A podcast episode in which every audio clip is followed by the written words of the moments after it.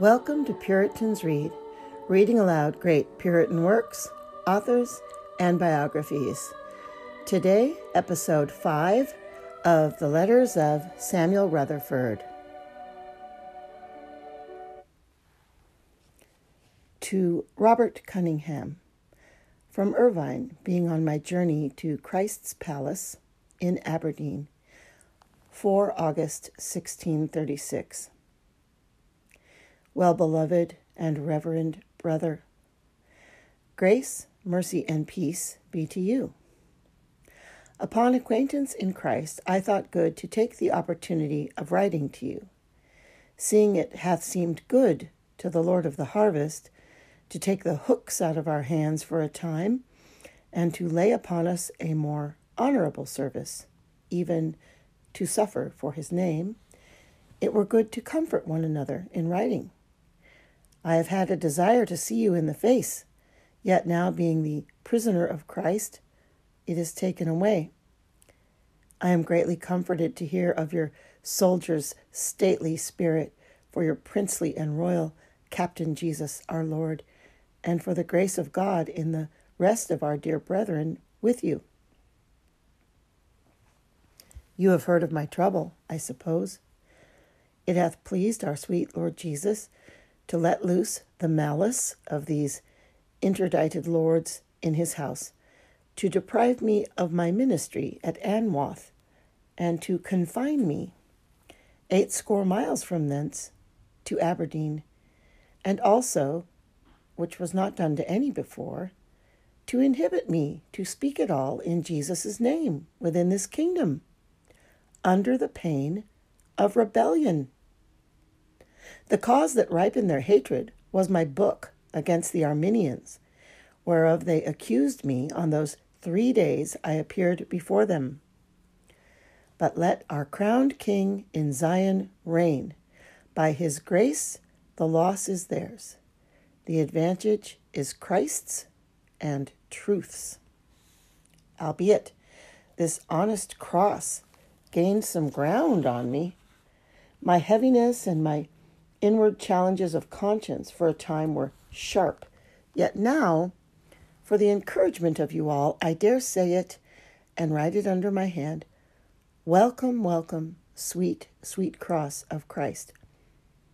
I verily think the chains of my Lord Jesus are all overlaid with pure gold, and that his cross is perfumed, and that it smelleth of Christ, and that the victory shall be by the blood of the Lamb and by the word of his truth, and that Christ, lying on his back in his weak servants and oppressed truth, shall ride over his enemies' bellies and shall strike through kings in the day of his wrath. Psalm 110, 5. It is time we laugh when he laugheth. And seeing he is now pleased to sit with wrongs for a time, it becometh us to be silent until the Lord hath let the enemies enjoy their hungry, lean, and feckless paradise. Blessed are they who are content to take strokes with weeping Christ. Faith will trust the Lord and is not hasty nor headstrong. Neither is faith so timorous as to flatter a temptation or to bud and bribe the cross. It is little up or little down that the Lamb and his followers can get no law surety, nor truce with crosses. It must be so, till we be up in our Father's house. My heart is woe indeed for my mother church, that hath played the harlot with many lovers. Her husband hath a mind to sell her or her horrible transgressions, and heavy will the hand of the Lord be upon this backsliding nation. The ways of our Zion mourn. Her gold has become dim. Her white Nazarites are black like a coal. How shall not the children weep when the husband and the mother cannot agree? Yet I believe Scotland's sky shall clear again, that Christ shall build again the old waste places of Jacob, that our dry and dead bones shall become one army of living men, and that our well beloved may yet feed among the lilies until the day break and the shadows flee away. Canticles 4 5 through 6. My dear brother, let us help one another with our prayers. Our king shall mow down his enemies and shall come from Bozrah with his garments all dyed in blood. And for our consolation shall he appear, and call his wife Hephzibah, and his land Beulah. Isaiah 62 4. For he will rejoice over us and marry us, and Scotland shall say, What have I to do any more with idols?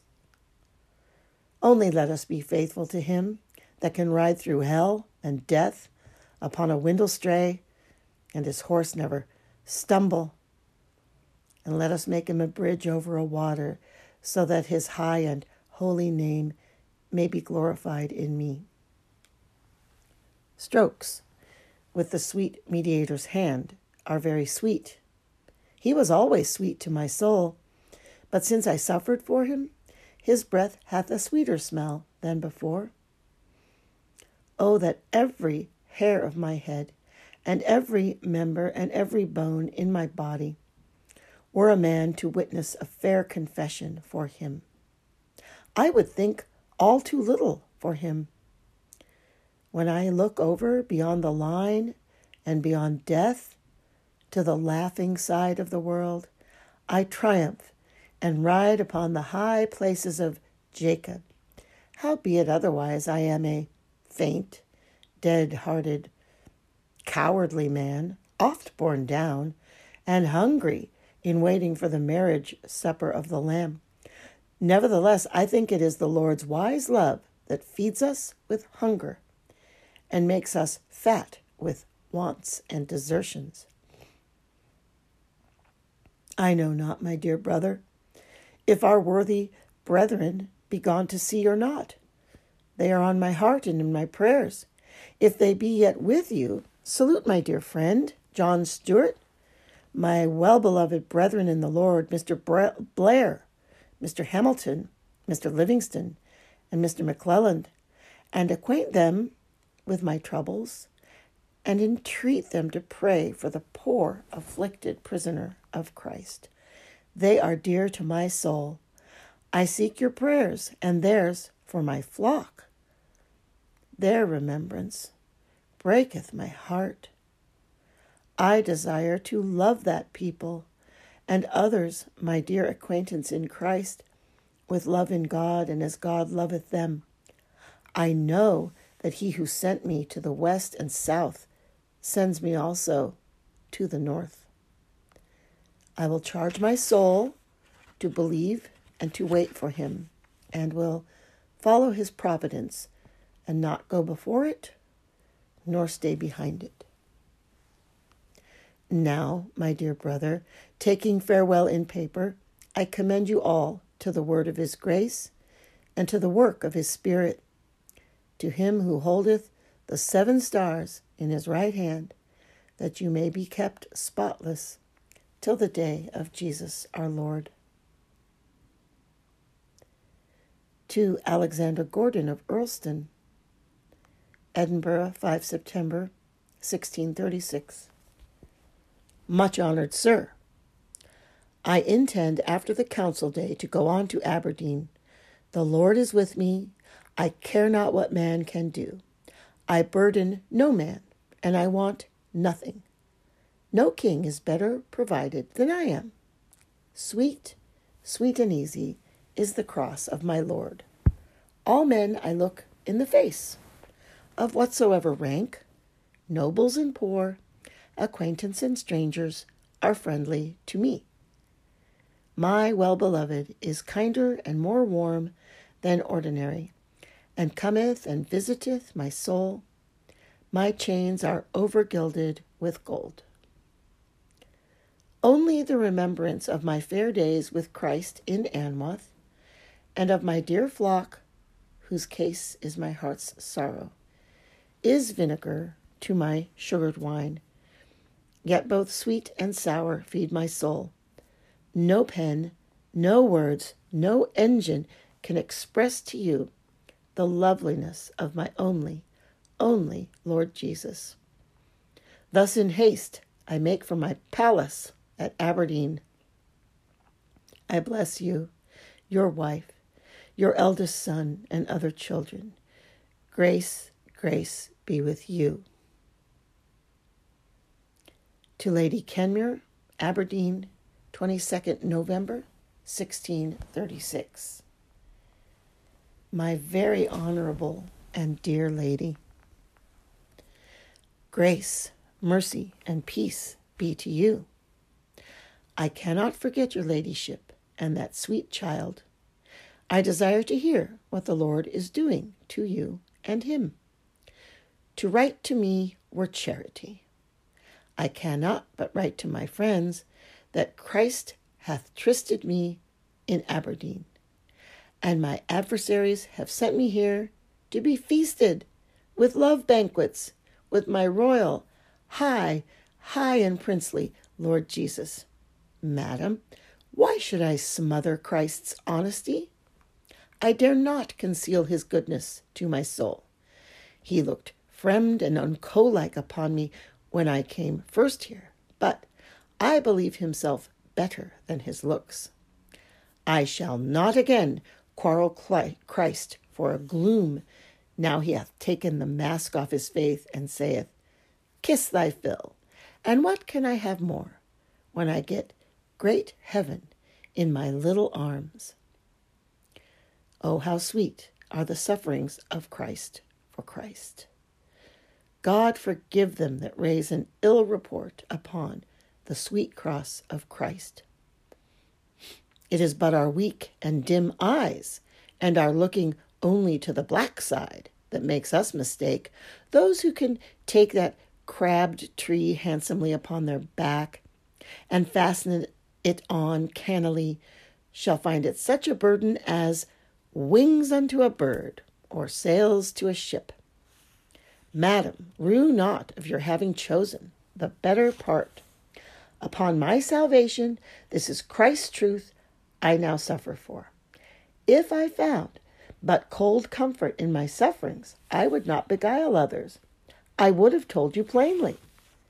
But the truth is, Christ's crown, his scepter, and the freedom of his kingdom is that which is now called in question, because we will not allow that Christ should pay tribute and be a vassal to the shields of the earth. Therefore, the sons of our mother are angry at us. But it becometh not Christ to hold any man's stirrup. It were a sweet and honorable death to die for the honor of that royal and princely King Jesus. His love is a mystery to the world. I would not have believed that there was so much in Christ as there is. Come and see. Maketh Christ to be known in his excellency and glory. I wish all this nation knew how sweet his breath is. It is little to see Christ in a book, as men do the world in a card. They talk of Christ by the book and the tongue, and no more. But to come nigh Christ and house him and embrace him is another thing. Madam, I write for your honor, for your encouragement in that honorable profession Christ hath honored you with. You have gotten the sunny side of the brae, and the best of Christ's good things. He hath not given you the bastard's portion. And howbeit you get strokes and sour looks from your Lord, yet believe his love more than your own feeling. For this world can take nothing from you that is truly yours, and death can do you no wrong. Your rock doth not ebb and flow, but your sea that which Christ hath said. He will abide by it. He will be your tutor. You shall not get you charters of heaven to play you with. It is good that you have not lost your credit with Christ, and that Lord free will shall not be your tutor. Christ will lip in the taking of you to heaven, neither to yourself nor any deputy, but only to himself. Blessed be your tutor. When your head shall appear, your bridegroom and Lord, your day shall then dawn, and it shall never have an afternoon nor an evening shadow. Let your child be Christ's. Let him stay beside you as thy Lord's pledge that you shall willingly render again, if God will. Madam, I find folks here kind to me, but in the night and under their breath. My master's cause may not come to the crown of the causeway. Others are kind according to their fashion.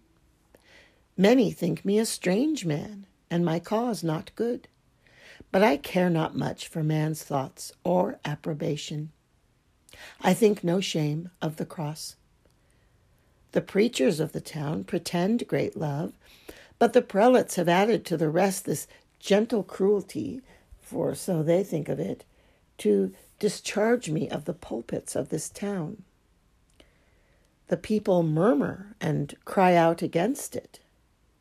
And to speak truly, howbeit Christ is most indulgent to me otherwise, my silence on the Lord's day keeps me from being exalted above measure and from startling in the heat of my Lord's love.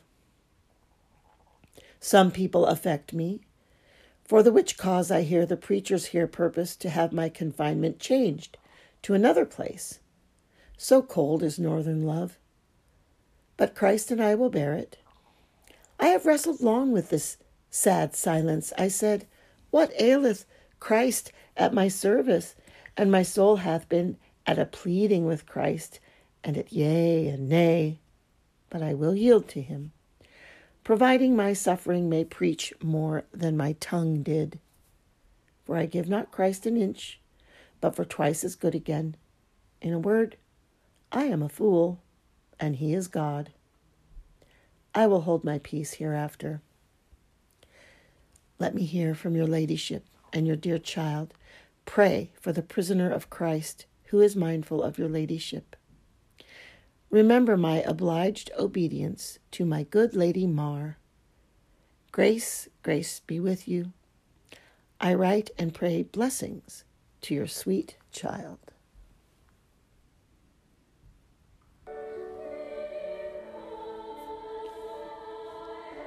This was episode five of The Letters of Samuel Rutherford.